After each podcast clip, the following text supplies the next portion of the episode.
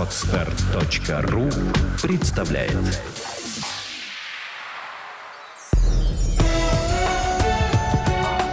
Авторский подкаст «Путевое дело. Жизнь без границ».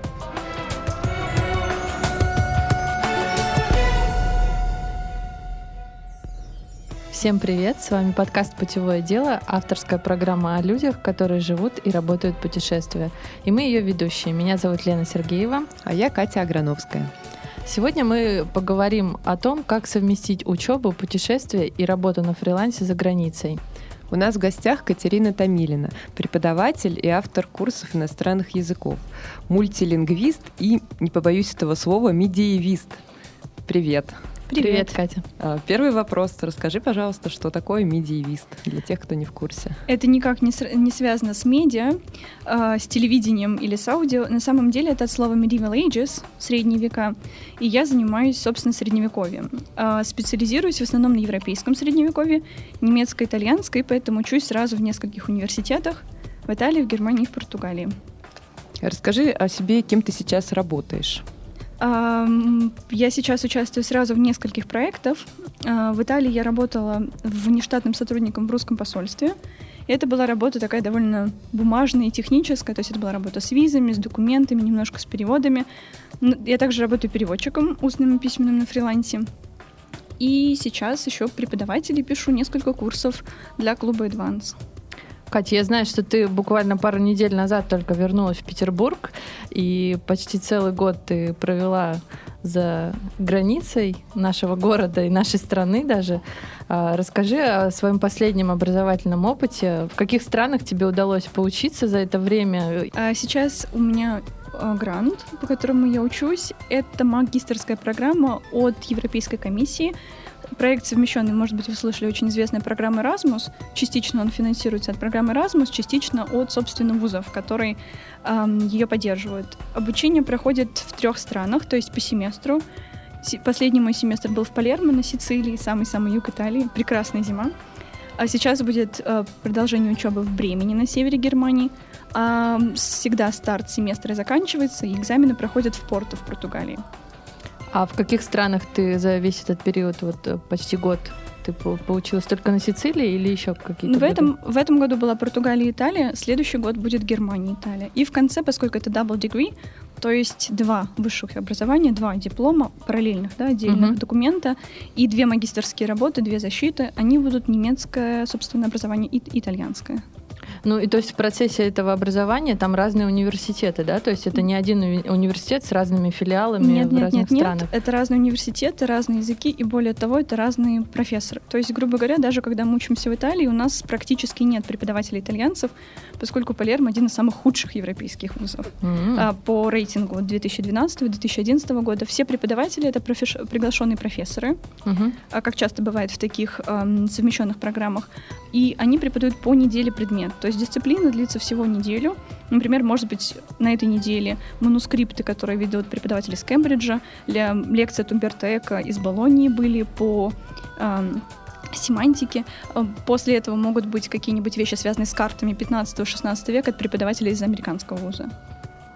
А, ну, мне вообще очень интересно, как начался твой образовательный нон-стоп. Я знаю, что ты успеваешь просто невероятное количество дел делать и в образовании, и в других направлениях. Вот с чего все начиналось? Расскажи, во сколько лет ты это, к этому пришла и как ты вообще решилась поехать за границу? Почему вдруг выбор пал на заграничное образование? Ну, на самом деле, первое образование у меня русское и основное. Это РГПУ имени Герцена. Я сначала училась просто на бакалавре лингвистики, Позже закончила специали... специалитет по переводу и такая совсем узкая специализация, это уже политический перевод. Я брала отдельные курсы и онлайн-курсы от школы Гермельсхайм немецкой, потому что, разумеется, мы все целились на ООН, где русский является одним из рабочих языков, и в целом такая большая задачка большинства устных переводчиков. Но я очень быстро осознала, что это не не твое? Не мое совершенно, ни с точки зрения психологии, ни с точки зрения какой-то философии жизненной, ни с точки зрения интересов.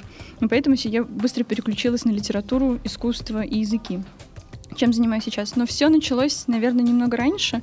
В 11 лет я училась в Германии, потом через несколько лет в Австрии. Это были 4 месяца, 5 месяцев. Ну и в целом уже без взрослых, целиком на иностранном языке, не зная немецкого. И это был первый такой очень хороший опыт самостоятельного проживания, обучения, выживания, где-то психологического, социального. То есть ты не с семьей путешествовала? Нет, я очень мало путешествовала А вот твой первый опыт э, образовательный, он был уже за счет грантов выигранных или это пока что еще спонсировали родители? Детский опыт, разумеется, от родителей. С 17 лет у меня был первый грант выигранный, и уже после окончания университета, да даже параллельно при, при получении первого еще образования, всегда гранты. Я никогда еще не ездила за свой счет и никогда еще не училась точно так же. Ну, мы об этом еще чуть позже поговорим. А вот расскажи нас на сегодняшний день, сколько стран ты успела объездить, и там поучиться, пожить, и сколько это примерно было университетов, если можно это вообще посчитать? Ну, страны для путешествия посчитать я точно не смогу. Из европейских стран я не была, наверное, только на Балканах. Албания, Румыния были, Словения. Ну, может быть, какие-то Македония, там что-то в этом духе еще, еще не было. Европа была Мгм. вся. А в этом году вот у меня было замечательное путешествие по антропологии в Бразилию, в университете Рио-де-Жанейро. Собственно, я Мгм. думала переезжать в Бразилию. Эм, были еще отдельные путешествия в Азию, но в целом пока, разумеется, я и специализируюсь по Европе, и по путешествиям по Европе, и по образованию в Европе. И с точки зрения культуры, какой-то цивилизации, это то, что мне тоже интересно больше всего. Что касается обучения и проживания, долго, ну, скажем так, больше, чем полгода, я жила в Германии несколько раз, эм, в Испании, в Барселоне, в Италии. Ну вот, в целом все остальное это были краткосрочные программы, меньше пяти месяцев. Мгм. Ну, то есть это ты не считаешь за такое глобальное, Нет, да, какое-то нет. образование? это так, в виде факультатива.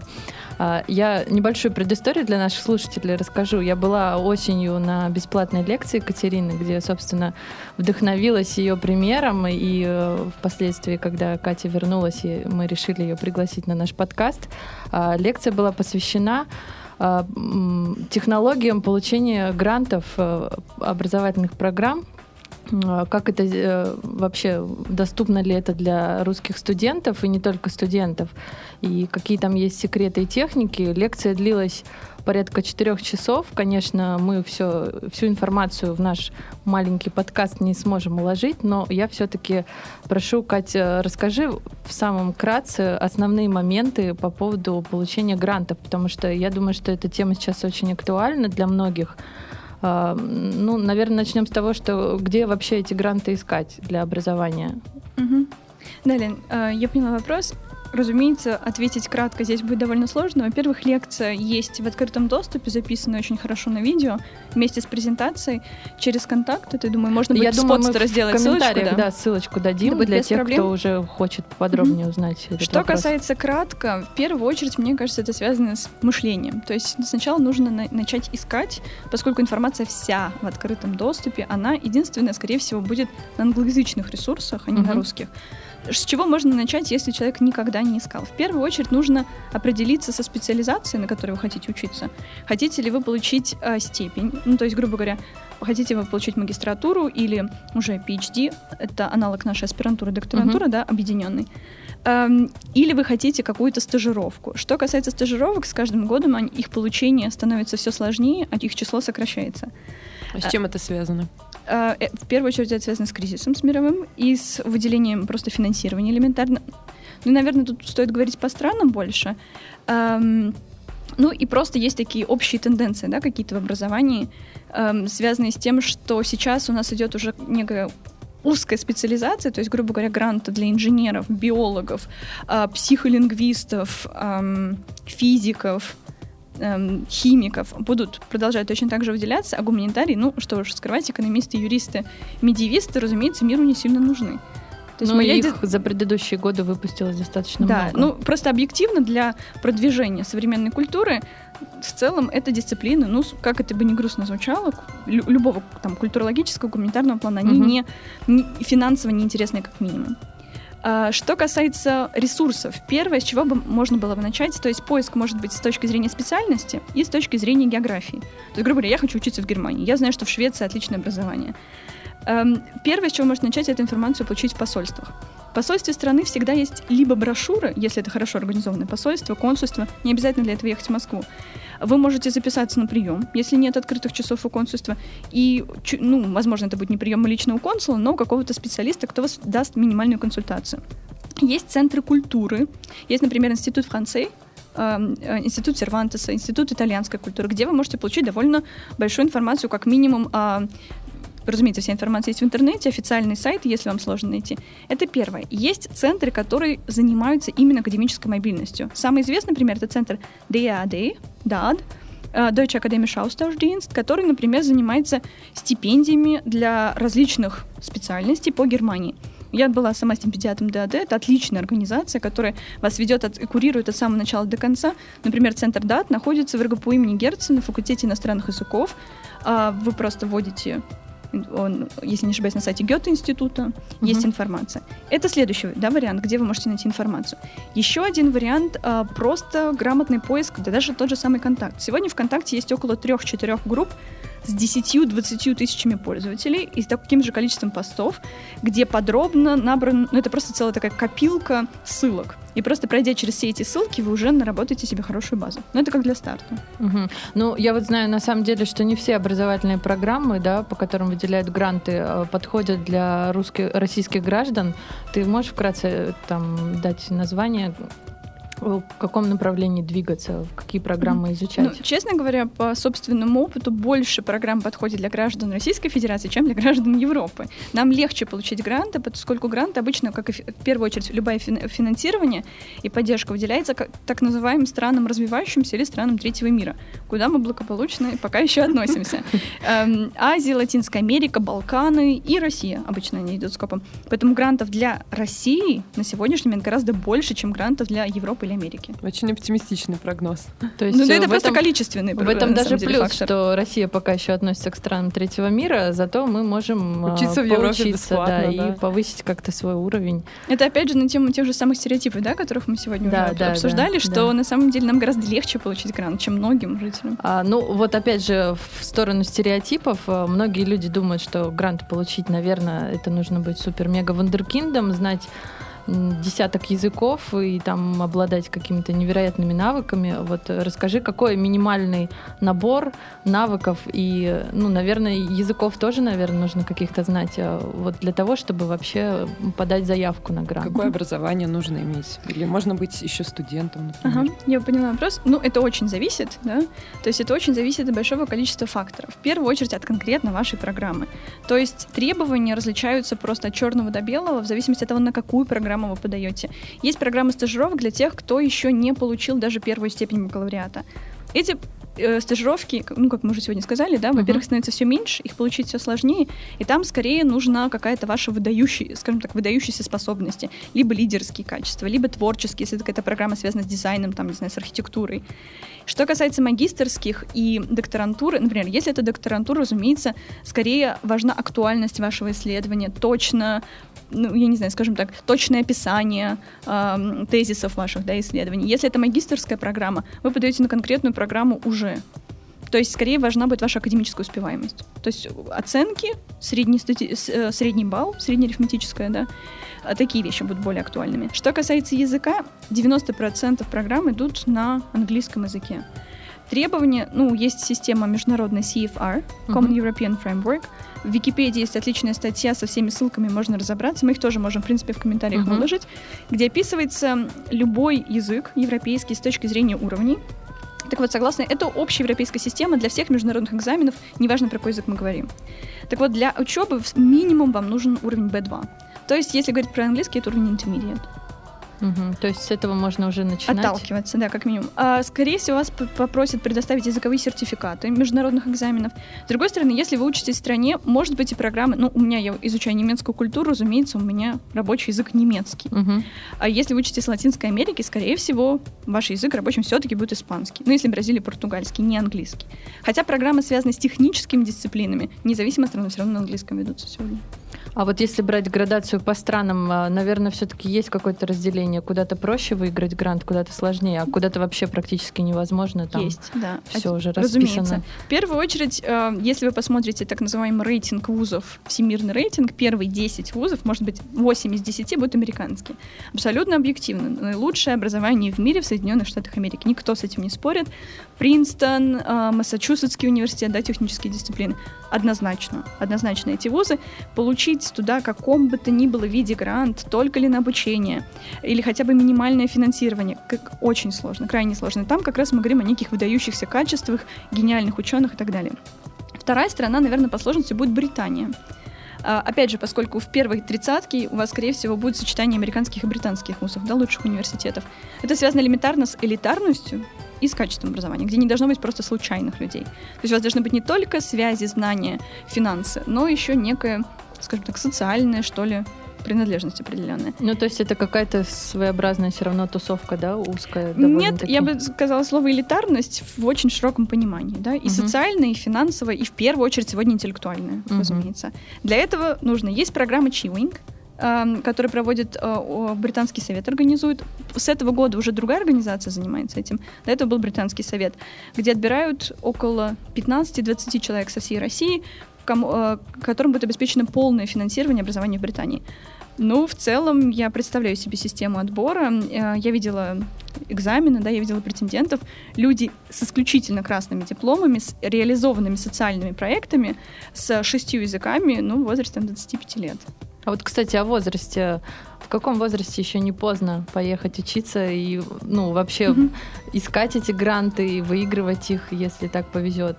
Потому что многие думают, что все, я закончил институт, я очень уже все старый, и мне нужно устраиваться на работу как-то жить Какое дальше. Какое там образование. Да, да, и уже все, все упущено. Надо было думать вот после школы к этому идти, а теперь уже куда мне? Мне бы хотелось сделать скорее некий социокультурный комментарий. Первое мое такое наблюдение за годы сравнения, да, скажем так, России и Европы заключается в том, что наша жизнь крайне молодежеориентированная. То есть сегодня у нас ключевые позиции и в бизнесе, и в науке, ну, не, не, не, в науке академической смысле государственной, да, говорим, занимают люди 30+. Люди, которые делают сегодня стартапы, открывают коворкинги и движут городскую среду, это 20 плюс. Если Я бы говорим, даже сказала 18 18 плюс, местами, плюс да, да местами. То есть это очень-очень молодежно ориентированная культура. Если вам при этом 45 лет, наверное, вы хотите поменять свою жизнь, устроиться на новую работу, наверное, в России это будет практически невозможно. И тут еще будет гендерный факт, если вы женщина 45 лет, я думаю, Вообще что это невозможно. в принципе невозможно, да. А, тем более более интересную, более высокооплачиваемую работу. Наша, просто наш, скажем так, жизнь в России настолько интенсивнее, ярче в первый период и гораздо сложнее, жестче, агрессивнее и несправедливее, когда вы пересекаете некий возрастной барьер. Поэтому все, что касается социальных сторон, там, например, пожилых людей или эм, с какими-то физическими или умственными отклонениями, она просто не проработана, отсутствует в нашей стране. Абсолютно другую сторону мы видим в Европе, где люди в 30 лет, а, еще живя с родителями, задумываются о том, какое бы им образование получить, а, особенно Италия прекрасный пример тому, когда у меня одногруппники, однокурсники, точнее, там 27-28 лет бакалавриат, и при этом думают, а возьму-ка я еще очень типичное да, для Европы, для Америки, так называемый gap year, год пропуска, когда вы путешествуете, занимаетесь волонтерством, ездите по миру, думаете, а вот чем бы мне начать заниматься?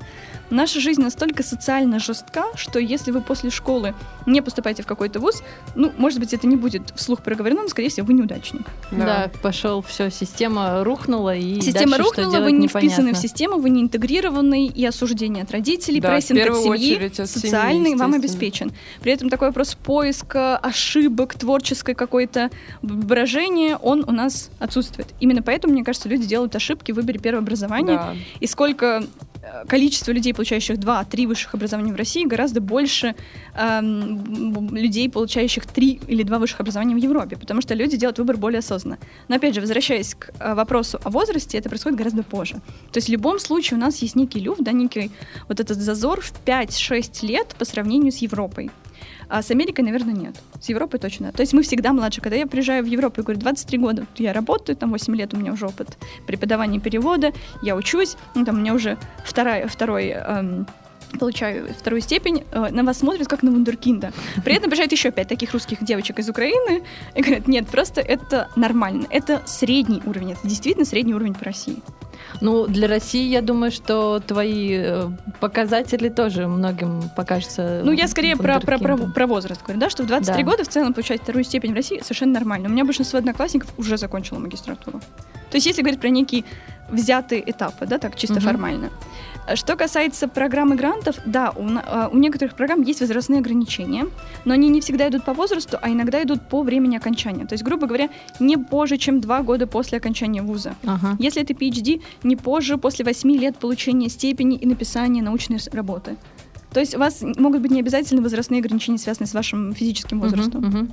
Ну, а вот если человек, э, ему так повезло, и он выиграл грант, там очень долго к этому стремился, а, заканчиваются ли на этом вообще трудности? Или все только начинается только самое начинается. интересное? Все только начинается, причем трудности, весь спектр трудностей от экономических до психических. И в зависимости от типа человека трудности какие-то бывают в приоритете. Да?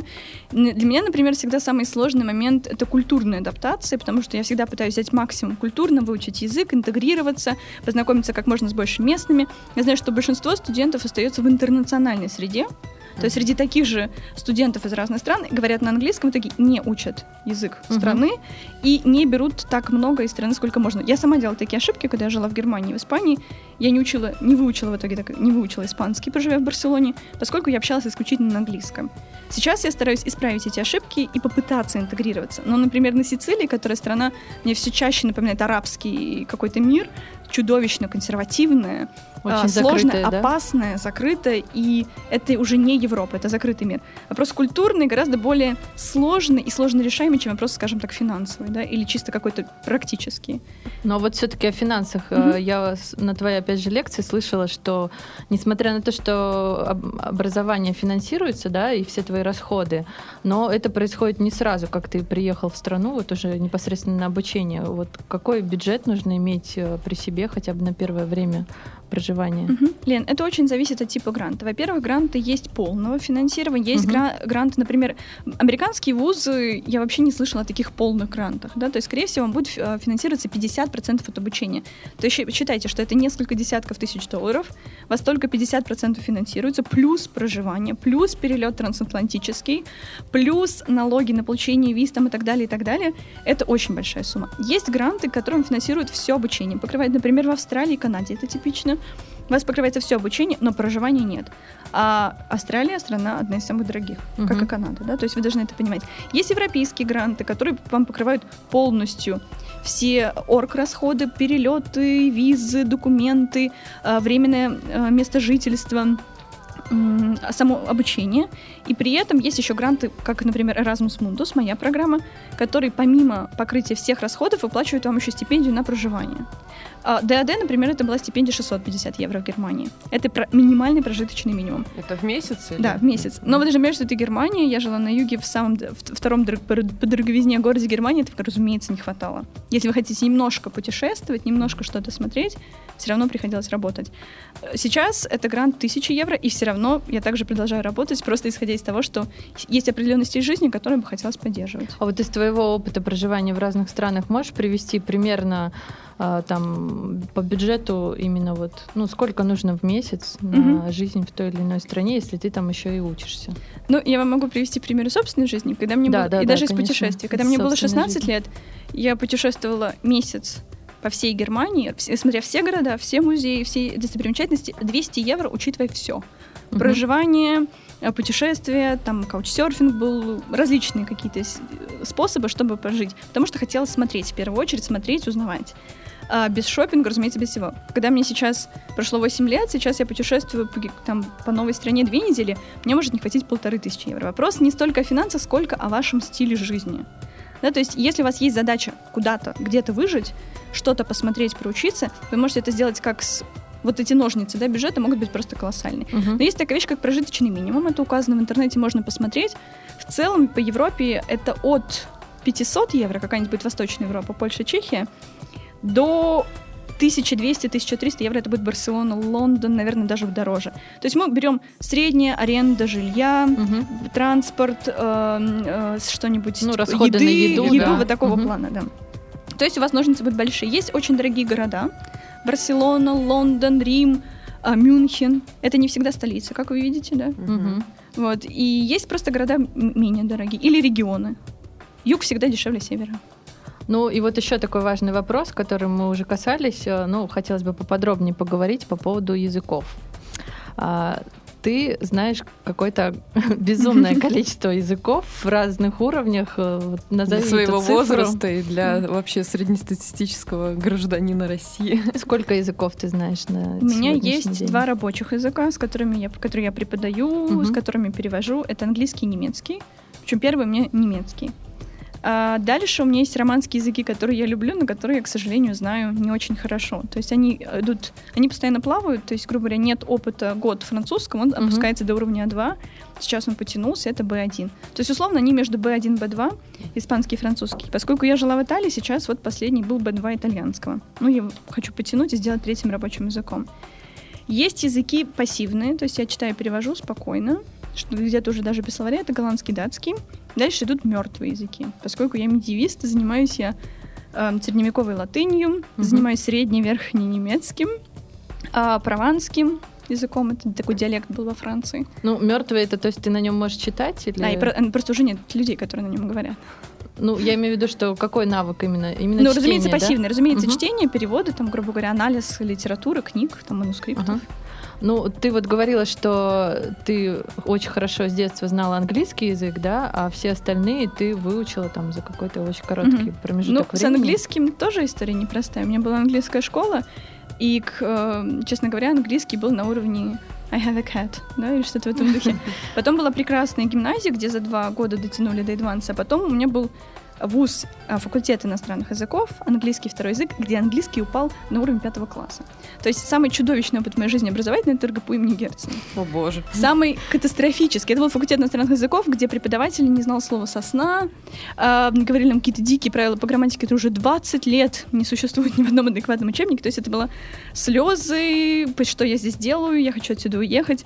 Ну, это, наверное, период, который нужно было пережить. Я его воспринимаю как воспитание воли. Там, как закалялась сталь, вот как ты закончил РГПУ имени Герцена. И после Герцена ты уже решила выучить языки самостоятельно. А я это понимаю, да? осознала на втором курсе, когда я поняла, что, честно говоря, куда-то делся мой английский. Я преподавала детям, и поняла, что дальше, чем преподавание детям, я пойти не могу профессионально. Мне было очень стыдно самой перед собой. Вообще чувство стыда очень полезный стимул, мне кажется, самый классный. Да, да, абсолютно Когда с тобой тебе просто стыдно. Вот. Да. И я стала занима- заниматься самостоятельно, путешествия, опять же. А, поскольку ну, личные отношения тоже были не в России, это, разумеется, всегда очень способствует. Да, и повышает очень быстро уровень языка. И, коммуникативные способности, наверное, Да. тоже И повышает. уже во время обучения пошли гранты. Первые два. Ну, то есть язык самому выучить э, реально. Разумеется. Ну, это зависит от типа человека. Просто есть люди, не способные к групповому обучению, а есть люди, не способные к индивидуальному изучению языка. Вот просто люди разные, разные психотипы, там, разные типы восприятия информации. Поэтому как глупо штамповать всех. Есть замечательное видео к, эм, Сэра Робинсона э, на Курсере, его можно на Теди найти, о том, эм, как детей по году, грубо говоря, год поступления, как пачки на заводе штампуют. Мгм. Всем советую обязательно посмотреть. Это вот наш современный мир, Мгм. который лет на 200 образования уже просто отстало от потребностей и задач общества. Я думаю, мы тоже должны дать ссылку Ну, в комментариях. да, покажем, ты считаешь, что э, именно вот дело в способностях человека, или все-таки, может быть, к нему методики какие-то неправильные Разумеется, прини- разумеется.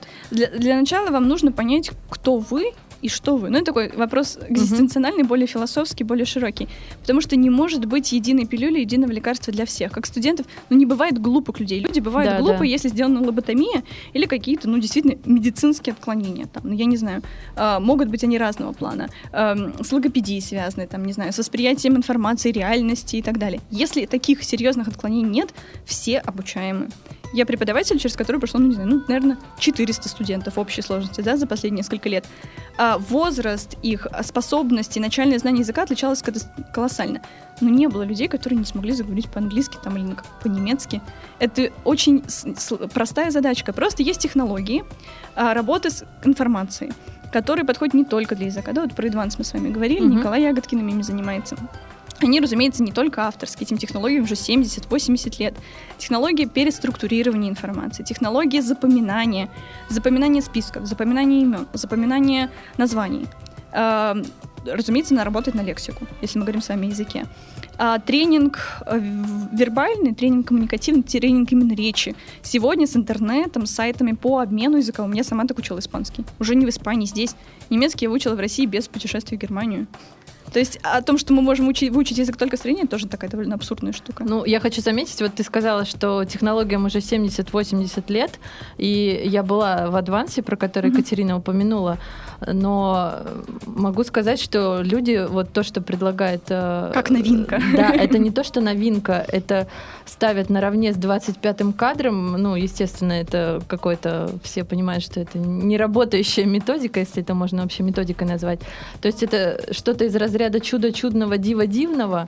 И на том, самом что... деле базовая вещь совершенно. Да, о том, что в, в остальном мире люди уже давно поэтому учатся и не считают это чем-то сверхъестественным, у нас это воспринимается как что-то подарок из космоса. Причем люди считают, что в школах э, язык они учили 10 лет, не смогли выучить, я в том числе. И поэтому невозможно выучить э, там какие-то базовые вещи за три месяца, потому что они в школе за 10 лет не смогли выучить. А вся проблема в том, что просто применялись методики, которые уже устарели, и, возможно, это даже можно сказать, что прошлый век, наверное. Лен, но мне бы тебя тут хотелось немножко все-таки скорректировать.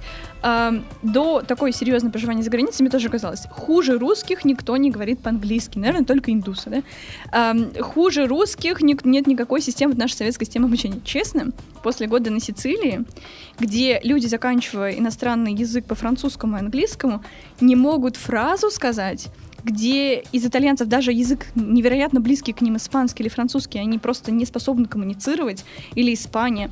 Да, честно говоря, даже 60% Европы находятся на таком же уровне, как мы. Обучившись в разных вузах, интересные системы, интересные техники применяются крайне редко. То есть это проблема скорее все равно индивидуально. Это не столько проблема страны, да, вот мы бедные такие отсталые советское образование. Я ни в коем случае этого не отрицаю. Это моя точка зрения тоже. Но дело в том, что на самом деле это проблема общемировая. И есть просто школы, есть люди, которым интересно развиваться как-то быстрее, эффективнее, результативнее. Они находят технологии, технологии все известны. До 70 лет это я сказала так немножко э, с, с, с неба взятое, да, разумеется, больше. 100 лет, 120 лет этим технологиям. Да, ну то есть у нас не все так плохо, конечно, как кажется, mm-hmm. но и есть к чему стремиться, я считаю. Да. И тем не менее, многие считают, что иностранные языки учить трудно. Вот сколько ты потратила времени на изучение каждого языка из тех, что ты знаешь? Вот прямо вот так да. вот, чтобы обнадежить э, наших слушателей. Я бы сказала, Или, даже. Да, да, вдохновить наших слушателей. Я приведу классический пример. Первый язык всегда учится очень долго. Вот английский я учу 20 лет. Мне 23-20 лет я учу английский. Mm-hmm. Немецкий я учу лет, наверное, с 14. А фра- испанский я учу последние пять лет, но при этом активное изучение было месяца четыре. Uh-huh. Французский я не учила никогда в жизни, итальянский я не учила никогда в жизни в смысле школы, там, как uh-huh, каких-то учебников, uh-huh. какой-то системы. Нет, это просто есть некие свои технологии уже наработанные, по которым, собственно, мы пишем курсы, составляем. Есть свои какие-то принципы и есть свой тайм-менеджмент. То есть тай, вот вечные наши семинары про тайм-менеджмент, все эти разговоры, они актуальны, чего бы мы бы не касались, но языка в первую очередь. Язык — это вещь, честно говоря, чисто ну, на уровне диеты. Хорошо это сравнить uh-huh. с диетой, да? Если вы можете посидеть на диете три месяца, похудеть перед пляжем в Египте, Потом mm-hmm. вернетесь в Россию, и организм отреагирует, поскольку это нездорово, это неправильно. И вы быстренько потеряете свой результат. Точно так же, как если сходить на интенсивный курс английского, а потом больше никогда английский не учить, сериалы не смотреть и не думать, не жить в этой культуре. Да? Mm-hmm. При этом можно просто изменить немножко стиль жизни, немного задуматься о то, что называется keep fit, да, просто быть в форме, чуть-чуть заниматься спортом, там, не знаю, ходить где-то больше пешком, и у вас просто изменится жизнь. То же самое язык. Если вы просто найдете в своей жизни время для иностранного языка, это вопрос частотности, а не количества за какую-то единицу времени. Угу. То есть нужно просто впустить какой-то новый язык в свою жизнь, и он будет постепенно с тобой уживаться. Да, да, именно. Просто немного изменить жизнь, чтобы вы должны понимать, что никакой язык никогда с вами навечно не останется. Я год не занимаюсь французским, нет французского больше. Я бежаю во Францию, как куда пройти максимум три месяца тренинга французского, разговоры об экзистенциализме, о последних фильм, фильмах там Кристофа Норе без проблем. То есть это вопрос именно вашей практики, живости угу. языка, да, какой-то. Угу. Язык — это практика. Во многом, да. Как сложился твой путь э, после того, как ты э, даже не закончила, а продолжила обучение за рубежом? Устраивалась ли ты на работу, на стажировку во время этого? На самом деле это было всегда параллельно. То есть, как только я попадала за границу в том или ином виде, я понимала, что мне необходимо, ну, это опять же связано с, скажем так, со стилем жизни, мне нужно сразу заниматься какой-то активной деятельностью. И жить без работы, только учиться тоже просто недостаточно для самореализации. И, разумеется, вопрос финансов всегда тоже стоял очень довольно остро. Ну, то есть были разные возможности. Когда я училась в Германии, у меня были такие первые подработки на уровне сферы обслуживания такого плана. Это был единственный раз в моей жизни, я поняла, что не работает. Это занимает катастрофически много времени и убирает, эм, скажем так, какую-то интеллектуальную составляющую в другой части жизни. То есть учиться по-настоящему плотно и мощно невозможно. То есть только если работа как-то пересекается, ну, пускай хотя бы по касательной с вашим образованием.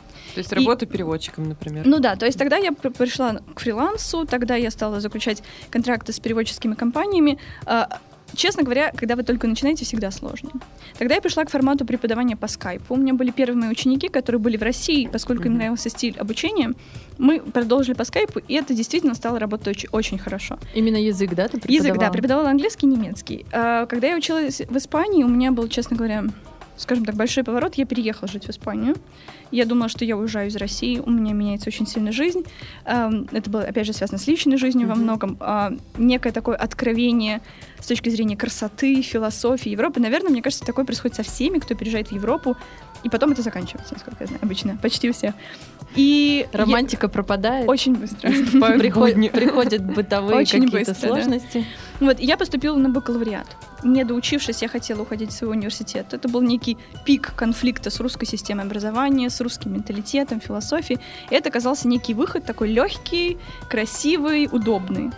Скажем честно, да, это было во многом именно из-за этого. Я устроилась параллельно работать в компанию T-Mobile. А, Чем за... занималась? Это ну, сотовый оператор, да, по-моему? Да-да-да. Ну, там они и сотовые связи, и интернет занимаются uh-huh. во многом. То есть это была такая классическая офисный планктон, работа, э, дело Восточной Европы, переводы, какие-то контракты. Ужасно занудно, выедающие душу, силы и интеллект. Но для, для какого-то существования за границей это было необходимо. Но все это закончилось э, с тем, как я вернулась из Испании. Uh-huh. А как э, русскому гражданину вообще найти работу за рубежом? Очень сложно. Вот. Расскажи, как у тебя это удалось, если это не не секрет. Да, честно говоря, практически во, во время всех оп- заграничных опытов работа у меня все равно в России. Uh-huh. Несколько случаев, когда я получала работу за границей, это всегда было с помощью друзей, семьи, каких-то связей, знакомств. Первый вопрос вопрос визы. Если вы uh-huh. учитесь, вы учитесь по визе студенческой. Но не рабочей. И, не рабочей. Для любого серьезного контракта вам нужна рабочая виза. Для любого серьезного контракта вам нужно уже иметь рабочую визу. А для получения визы нужно подписать контракт. Это часто получается некий замкнутый круг. Вы понимаете, что в сегодняшней ситуации кризиса э, Италия 30% безработицы, Португалия 35%, Испания приближается к этому числу, там про Грецию я молчу.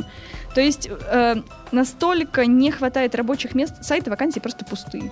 То, mm-hmm. то, что вы заходите на Headhunters, да, там, или на работу, вообще такого нет за границей. Огромное количество гражданинов этой страны, граждан этой страны осталось без работы. Поэтому угу. зачем нанимать русский, с которым будет проблема иммиграционная, проблема языковая или еще какая-то? Разумеется, не нужно, если это как раз не позиция связи, например, с Россией. Всего, ну, вот последняя вакансия, на которую я помогла друзьям устроиться, сайт эм, онлайн одежды, да, там каких-то покупок онлайн, Asos, я сама очень его люблю, эм, британский сайт, вот у них от, откры, очень сейчас активные продажи для России, и там была позиция как раз русских, они были готовы платить визу для работы в Британии, для работы именно с русскими клиентами. Вот на таких позициях я всегда сама работала в отделе, связанном с Восточной Европой, то есть, собственно, Польша, Чехия, Украина, Беларусь, Россия. Да. да. В любом случае, это всегда были именно за счет того, что вы русские, эти компетенции угу. и знания нужны. Угу. А так строится очень сложно. А вот, ну, я знаю, что э, образовательные программы за границей это не то же самое, что учиться в университетах России. То есть там э, времени уделять на учебу нужно очень много, и, и это колоссальные нагрузки, как правило, да? А вот я хотела узнать вообще, вот если человек поехал учиться, у него есть какая-то возможность э, совмещать учебу и работу, или там вообще с утра до вечера ты пропадаешь в институте, потом учишь языки и там вообще нет времени. Mm-hmm. Либо обучение заочное частично. Как да, вот? Лен, э, ну вот на самом деле, опять же, вопрос очень общий, и говорить о программах, о Европе mm-hmm. я бы немножко постерегалась, да, потому что Скандинавия и Сицилия, например, это в них скорее больше отличий, чем, чем чего-то общего. Mm-hmm. Э, да, помимо того, что они там в, Евро, в Евросоюзе находятся. Эм, поэтому очень зависит от программы. Все программы технические, априори более трудоемкие, чем программы гуманитарные. Э, у меня были перерывы, даже временные, например, неделя, две недели, месяц. И за это время я могла совершенно спокойно путешествовать. У меня было что-то типа курсовых работ. Я в самолете их писала на компьютере. Такой очередной вид фриланса. Мгм. Если привыкли работать на переводе, это, это, это, это не сильно отличается от типа занятости. При этом у меня, например, э, подруга лучше учится в Дрездене на сейчас уже биоинформатика. Там трех дней свободных нет. Четырех. То есть очень зависит от программы, раз. Во-вторых, первое отличие скорее э, самостоя... уровень соз- сознательности. То есть, грубо говоря, мне говорят, у вас есть месяц на написание курсовых работ, такая-то срок сдачи. Вы не сдали, вы вылетаете, ночь. вы вылетаете из программы. Никто вам не будет э, требовать, вам никто не напишет имейл, что вы не написали. Вас, вас просто там больше нет. Э, то, процент того, что дается на лекциях, того, что вы готовите сами, процент серьезности семинаров, я бы сказала, да. Русские семинары в русских вузах это вещь очень часто большая профанация. Очень серьезная подготовка к семинарам, коллоквиум идет самостоятельная работа. Вот я бы сказала, что скорее здесь пропорция самостоятельной работы и э, работы в классе, в аудитории. То есть там Другая. именно уровень личной ответственности гораздо выше, Гораздо да? То есть выше, человек да. должен осознавать, что это нужно именно ему, а не кому-то там. И, И, диплом скажем, тоже непонятно, для кого он получает. Это, это невозможно, да? Вы просто зафейлите очень быстро в течение первого года, да? Вы просто не сдали, и вы не сдали. Э, и Тоже зависит, например, если вы учитесь как бакалавриат, получаете какое-то долгое образование. эм, Я помню наш стресс от того, что не зачет, не выход на сессию, пересдачи либо не существует, либо это автоматически только тройка, такого нет. Сейчас я, например, не сдала один из, из экзаменов в свою последнюю сессию. Мне написал профессор, ну, Екатерина, да, вот если вам необходимы дополнительные материалы по подготовке, а, мой ассистент вам отсканирует книжки в библиотеке, мы их вам вышлем. Вот такие-то, такие-то даты, мне удобно, когда вам будет удобно приехать в Германию. Если вам необходима консультация, я могу вам выделить время по скайпу. С уважением, до свидания. Никакого стресса, никакого прессинга. Все очень нейтрально, очень уважительно и демократично. Это, наверное, самый такой приятный, прекрасный и очень правильный момент. Да, никто на тебя не давит, не стоит Да, с над точки зрения душой. второго шанса, скорее, скорее здесь в Европе у вас будет второй шанс, чем в России. Ну вот ты упомянула, что ты успевала все же путешествовать во время своих образовательных интенсивных программ. А, Давай поподробнее про это поговорим, потому что это очень интересная тема, э, когда ты живешь в другой стране и еще там успеваешь куда-то поехать. А, Что дают тебе путешествия вообще в в глобальном плане, как для человека? Что Ну, ты получаешь ну, от них? наверное, это вопрос шире, опять же, к системе ценностей. То есть есть люди, которые что-то стоит во главе угла. У меня скорее это некое любопытство, красота, там, познание, такие вещи. То есть э, с материальными благами все очень спокойно. Мне кажется, это, в принципе, такая черта поколения 20+, что мы уже успокоились. Жирный московский 2000 год уже позади. Некая советская нехватка предметности, она уже прошла.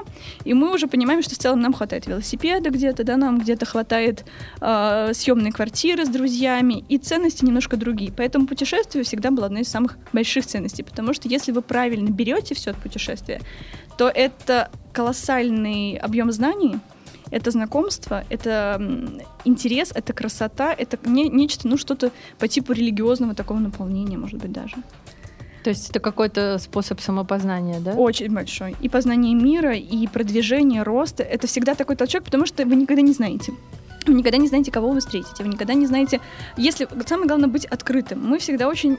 Проблема вообще России э, русской ментальности, в некой зашоренности, в некой коробочке, в коробочке, в которой мы все время сидим, и нам из нее не выйти. Чем больше вы видите, чем больше вы знаете, чем шире ваша амплитуда какая-то вообще восприятие реальности, понимание чего-то, толерантности той же самой. Я, конечно, стараюсь избегать этого слова, но эм, оно очень дискредитировано Да, да, в да. последнее время. Но в К целом, сожалению, в России причем. Да. именно. но в целом с неким хорошим, да, оттенки Да, да, толерантности, как некой понимание какой-то многовозможности, многовариантности, что необходимо, например, для того, чтобы, в принципе, заниматься наукой, да. А ты какие-то ресурсы интересные используешь, которые у нас в России, например, не очень пока популярны или известны, но тем не менее они полезны будут для в самостоятельных целом, путешественников? путешествие в России — это крайне сложная вещь. Мне всегда Я никогда не путешествовала в Россию, и меня всегда все спрашивали, как это? Вот ты не знаешь Россию, а знаешь всю Европу. Просто потому, что у нас это катастрофически сложно. У нас нет налаженной какой-то системы логистики, у нас нет системы хостелов, у нас да, нет это еще и системы... дорого. Это очень дорого и небезопасно. И самое главное, нет вообще идеи сервиса никакой там качества. В Европе, когда вы живете, например, вот приведу пример своего последнего года. Сицилия — это остров в Средиземном море. И в целом вы- выбираться, казалось бы, сложно. Но мне куда-то вечером сходить с друзьями, выпить аперитива, погулять, там, посмотреть кино было бы в районе 30 евро. А билет в Марсель, Лазурный берег, Ницца, Каны а, стоит 20 евро туда-обратно при раннем бронировании. То есть, а, понимаете, да, грубо говоря, даже Да. финансово практически иногда проще слетать, посмотреть. Что касается ресурсов, ну, про бюджетные авиалинии я даже молчу, я надеюсь, уже все знают, все знают аэропорт Таллина, Лапинрант, там компания Ryanair, EasyJet. Я думаю, это на слуху даже можно да, не я думаю, проговаривать. что уже все освоили эти А, аэропорты. из Судя по интересных вещей- дешевых билетов, Да. при позднем бронировании наши соотечественники уже Уже активно пользуются. Из интересных вещей, которыми я хотела поделиться, наверное, это система carsharing. Ам, Можно тоже будет кинуть ссылочки на нее. Мгм. Она существует двух видов. Сегодня все пытаются как-то заботиться об окружающей среде, думать о бензине, о таких вещах. Но особенно потому, что это еще экономически, да, довольно накладно. Есть такая система кошеринг, когда вы вместе с друзьями арендуете машину на несколько часов, когда она вам нужна, и оставляете ее в таких точках горячих по городу. Это первое. Второе, есть интересный момент. ам, Это социальная сеть. Она так называется carsharing.com. Есть в различных странах. Наиболее популярна в Германии, и Скандинавии и Франции. А, В Германии я, в принципе, уже давно путешествую только по каршерингу. А, Социальная сеть, где регистрируются водители и пишут свои маршруты. Ну, например, а, вы работаете в Мюнхене, а живете 40 километров от города, и каждый день вы ездите на машине туда-обратно. Вы платите, а, за бензин, а если это Италия или Франция, вы платите еще за трассы федерального значения. 5 евро здесь, 6 евро здесь, 10 евро здесь. Представьте, что вы ездите каждый день, в неделю накапливается большая сумма расходов. Что, что делают водители? Они берут попутчиков, при этом это безопасно, это не автостоп, да, то есть у вас есть телефон водителя, у вас есть его имейл, у вас есть номер машины. Это очень безопасно, и любые какие-то такие случаи экстремальные, они тут же фиксируются. Ну и вы заранее можете кому-то оставить, да, Да, данные э, о водителе, ну, то есть с кем я вы поедете. путешествовала так много лет, ни разу в жизни вообще никакой ситуации, даже близко подобной там страшно со мной не случалось.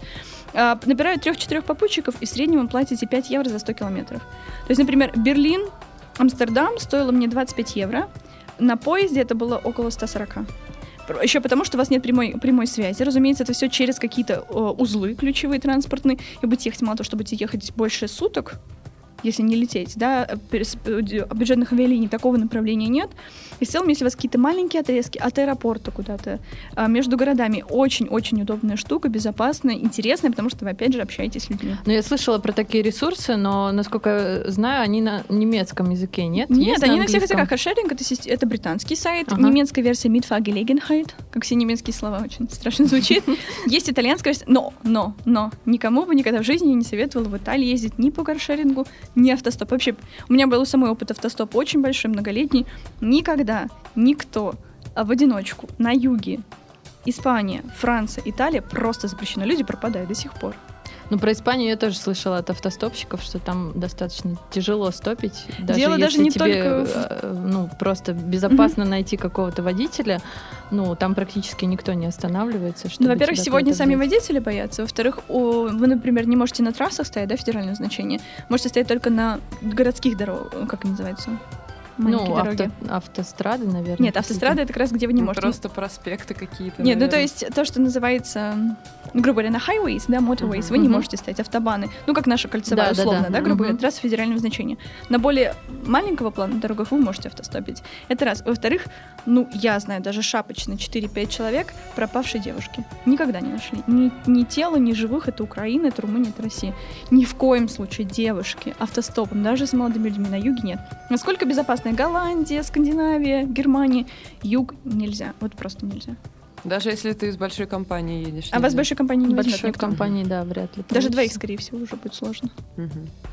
Ну, у нас буквально несколько минут остается. Э, Я знаю, что у тебя в сети очень часто донимает одним важным вопросом, который сейчас очень для многих актуален. Э, Среди моих знакомых тоже есть такие люди.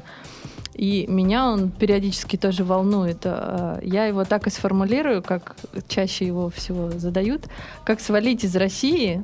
И вопрос уже лично от меня, а стоит ли валить на самом деле? У тебя просто такой большой опыт перемещения по разным странам и проживания в них, то есть ты глубоко погружаешься в эту культуру, в э, ситуацию в стране, и э, что позволяет взглянуть на жизнь без прикрас, там, туристических, да, каких-то какого-то глянца, а именно уже реальная жизнь э, людей в какой-то определенной местности. Вот твое мнение по этому поводу. Блин, ну скажи, меня трясет от этого вопроса, не сказать ничего практически. Действительно, вопрос, ну, наверное, раз-два дня он появляется в виде 10 каких-то личных сообщений. Моя точка зрения, валить из России не нужно лично мне и людям моего склада, моей философии. Опять же, нет общего ответа, нет общей пилюли, это очень индивидуально. Я знаю случаи, когда это был ответ на вопрос, ответ на какие-то личные проблемы. Опять же, вопрос, зачем мы едем? Мы едем за колбасой, где лучше, где проще? Кстати, нет, уже давно нет, это в России, да, колбаса проще, жирнее и ярче. Если ответить конструктивно, можно разобрать по разным принципам. Ну, возьмем самый простой, экономический. Uh-huh. А в Европе живется лучше, зарабатываем больше, эм, жилье легче и жизнь такая легче. Ничего подобного. Средние зарплаты очень низкие. У вас э, налоги вплоть до 70% в Дании вычитаются. Сегодня в романских странах там Испания, Франция, Италия, Португалия, зарплаты, ну, вплоть до того, что у вас будет зарплата 1000-1200 евро. Потолок русских, которые там будут работать, еще ниже. Эм, ну вот я в этом посте как раз, да, про который мы сегодня uh-huh. были ВКонтакте, писала о своем опыте работы. Я устраивалась работать в компанию Zara, международная компания, 1200 евро с учетом всех скилл. То есть вам, грубо говоря, ваш каждый навык, каждый язык дает там плюс 10%. С учетом всех процентов, как у стюардесс, 1200 евро потолок говорить это о том, что... какую позицию, если не а, Это позиция помощник начальника отдела по, по закупкам в Восточной Европе. Грубо говоря, нужно было эм, отбирать коллекции. Uh-huh. В зависимости от потребности анализировать, такая статистика там немножко была с этим связана. А, это очень престижно с точки зрения социальной, с, с полным социальным пакетом, но это невозможно для жизни в городе Барселоне, где вы хотите хоть куда-то ходить, хоть что-то смотреть, да физически невозможно справиться. Поэтому, честно говоря, живется гораздо проще экономически в России. Что касается стартапов, креативных вещей, открытия собственного дела, настолько сложная и очень четко фиксированная юридическая система, законодательная, что в России, с одной стороны, это плохо, разумеется, что, а что с другой творится стороны, закон. хорошо. С другой стороны, посмотрите на стартапы, на какие-то э, бизнесы молодые, которые просто растут как грибы последние несколько лет и открываются легко, с, нулевым, с, нулевой, э, с нулевым э, бюджетом. С нулевым бюджетом. С нулевым это вообще невозможно капиталом. в Европе, просто невозможно. Да, я с тобой абсолютно согласна согласна, что в России, ну вот я так считаю, что э, во, всяком случае стартовать с каким-то своим бизнесом или стартапом гораздо проще во многих отраслях, я не говорю, что во всех, но во многих. Э, и это дешевле, и это вообще реальнее, потому что во многих странах это, это очень сложно. в принципе, невозможно. Второй да? аспект, да, про который хотелось бы сказать, это вопрос, э, аспект, наверное, какой-то психологический и культурный. Есть такие вещи, которые меня все время очень сильно поразили. Я приведу, наверное, экстремальный. Но вопрос первый, наверное, он связан с дружбой. Вообще с такими какими-то большими понятиями, концептами. В Германии э, не принято ходить друг к другу в гости. То есть вы договариваетесь заранее за несколько дней о времени, точно времени визита созваниваться. Если у вас случилась какая-то экстремальная ситуация, ну, в среднем, разумеется, в среднем, я говорю, какая-то беда, э, русская система прибежали в 4 утра, друг накричал, вы дурак, помог, спас, она не работает. Она просто не работает. И вот это одно из самых больших разочарований, самых таких трудных вещей. Вот я Каждый не знаю... сам за себя? Да, я не знаю случаев не одиночества среди двоих друзей. Я знаю случаи успешные, случаи счастливые в плане работы, учебы там и так далее, но не одиночество. Я не знаю случаев. А, про себя говорю тоже то же самое. А вот на твой взгляд, в какой стране из тех, что тебе побывало, э, удалось пожить, э, ну, комфортнее жить и работать для русского человека? Ну, мы все любим такие вещи типа море, гор, а, прекрасная кухня. Мне кажется, разумеется, Италия, Испания, ну, Франция, да. Я жила на Сицилии, и все-таки устрицы, когда ты бежаешь на велосипеды, устрицы за пару евро с белым вином на пляже между лекциями с видом заката на горы, разумеется, эта вещь такая все-таки прекрасная, да. Или вот сейчас я была в Рио-де-Жанейро, тоже город мечты идеальный, просто идеальный в плане инфраструктуры, идеальный для жизни. В плане сочетания сочетаний каких-то. Всего, да, да природы, угу. культуры, языка, возможностей. Но, опять же, есть такая еще как параметр безопасности, который в Бразилии катастрофический, да, просто да. катастрофический. А, Ниже, есть... чем в России, да? То есть там Это... страшнее ходить по улице. Это отдельная история, я могу рассказать очень много про север Бразилии, про, про экстремальные, совершенно экстремальные вещи, которые случились буквально за несколько Пляж недель. Капакабана там Нет, это туристическая вещь, это абсолютно туристическая, да, это ну, север, тем не скорее. менее, я наслышана очень много историй от знакомых, как там э, приезжают и остаются без своих, э, в лучшем случае, без золотых украшений и кошельков, а в худшем там Это не страшно, да? Это не, не так страшно, да, как да. то, что может с вами случиться физически. Это да. все-таки самое страшное. Да, поэтому, наверное, лучше всего всегда нам было там, где море, там, где солнце, там, где юг. но там всегда меньше работы, там всегда меньше интересных проектов и меньше Мгм. всего креативного. Вот как-то опыт показывает, что Скандинавия, север всегда то ли потому, что Холодно. холодно и ничего не остается, кроме как работать, Кроме как учиться. работать, да. Да, да, может быть, люди на юге, они как-то более расслаблены Ох, всегда да. и поменьше работают, и как-то у них так всё- Сиеста, да? Да, да-да-да. сиесты бесконечные. Ну, мы уже заканчиваем, наверное, наш выпуск. Э, Я хотела еще у тебя спросить э, уже более личные моменты. Ты просто человек-оркестр. Я, когда была на твоей лекции, я очень вдохновилась твоим примером. Три дня Вообще у меня была куча идей и энергии. Спасибо тебе большое за то, что ты такая есть. Может быть, ты поделишься с нашими слушателями парой секретов, как вообще столько успевать? У тебя, может быть, есть какие-то особенные навыки, которые ты приобрела и теперь с успехом используешь в учебе, путешествиях, в работе, в этом всем совмещании. Своя система да. тайм-менеджмента. Да, спасибо за комплимент. На самом деле, самое-самое важное во всех проектах, каких-то образовательных или таких выступлениях, это то, что можно кому-то чем-то помочь, что-то рассказать, открыть информацию, ну или как-то человечески поддержать. Это самое важное. Что касается каких-то секретов, девизов, там, да, мы про девизы говорили Мгм. где-то, мне не нравятся никакие лозунги, там, э, на плакатах, растяжках расписаны Великие вещи. цитаты великих Великие людей. цитаты, там женские секреты, бизнес-цитатник, конечно, это все вызывает очень чисто эстетически большую неприязнь. Но что касается, был очень классный девиз у французской революции, да, там свобода, равенство, братство. Он очень остался, правда, в таком 18 веке, но э, свобода, красота и мечты, наверное, вот что-то такое в, в- в эту сторону. Потому что, что касается материальных вещей, некого успеха, каких-то там проектов, каких-то предметов, это Денег. денег, это все нарабатываемо. Это настолько нарабатываемо, если вы целеустремленный человек, если вы разобрались со своей коробочкой, если вы разобрались с техниками, если вы разобрались с, в в- с контекстом, вы справитесь. Эм, ну, там, сила воли, понятно, есть такие вещи. Но свобода, вот это внутреннее ощущение того, что вы знаете, независимо от социального какого-то курса, да, независимо от политического курса, она все-таки такая вещь очень внутренняя. Мне очень нравится французское слово liberté как раз, потому что свобода на разных языках звучит по-разному, да, наша свобода это скорее такая безумная воля-волюшка, она слишком экстремальная. Это иногда с насилием связано, да, с чем-то нечеловеческим. Свобода немецкая Freiheit, это вот от, от правого угла до левого угла, и ни, и- и ни, ни шагу назад, ни шагу вперед, да, это тоже не подходит. А вот это некая внутренняя свобода, ощущение постоянного познания, поиска какой-то красоты, каких-то идеалов. Это то, что вас поддерживает, когда, когда уже будет очень плохо и ничего держать не будет. Это обязательно. То есть что-то идеальное. У кого религия, там, у кого какое-то поиски, у кого путешествие. Но иметь что-то надстройку над материальным, это, конечно, очень нужно. Ну, вот я вижу, что у тебя колоссальное количество энергии постоянно, когда мы с тобой общаемся. Э, Откуда ты черпаешь свое вдохновение и энергию? Вот буквально пару слов. Я очень верю в эту греческую э, известную формулу, да, трех составляющих. В человеке все должно быть прекрасно, тело, мысли, душа и, собственно, некий внешний образ, да. И вот есть какой-то баланс, что не говорите. Если вы только занимаетесь в науку, вы книжный червь, вы не видите света белого, вы некрасивый внешне, да, у вас портится осанка, у вас портится внешность, вы ни, ни в чем не участвуете, вы становитесь неинтересным человеком. Если вы русская классическая блондинка, и с вами не о чем поговорить, тоже какой-то вариант не работающий, да.